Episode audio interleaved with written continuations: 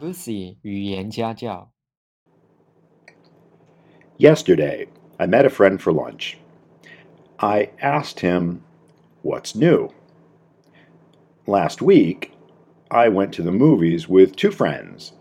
While waiting in line for popcorn, I asked them, What's up? Do you know what everybody said? Nothing new, same old thing. But these friends are wrong. In fact, every day is a special day. Each year we have 365 days, and each one is different. Some days are obviously different, like your birthday.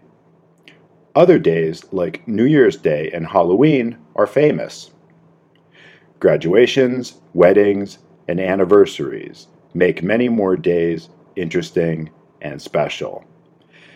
But that still leaves over 300 boring days that are all the same, right? Think again. You just need to know where to look. Do you know about Chocolate Day, Ice Cream Cone Day, Coffee Day, Underwear Day, and Donut Day? And these days are just the tip of the iceberg. The website, National Day Calendar, has a long list of all the special days. Treat yourself to a chocolate bar on World Chocolate Day every year on July 7th. Ice Cream Cone Day is celebrated on the third Sunday in July in the United States. Many ice cream stores give customers free cones. Every year, the world's largest jelly bean company celebrates Jelly Bean Day. Visit Jelly Belly's website on April 22nd to learn more.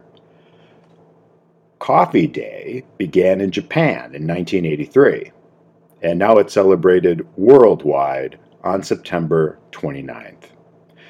Some shops offer free cups of coffee. On January 19th, enjoy a movie because it's Popcorn Day. Companies and countries often don't coordinate when celebrating these and the other special days. So, for example, there are several different dates for Ice Cream Cone Day.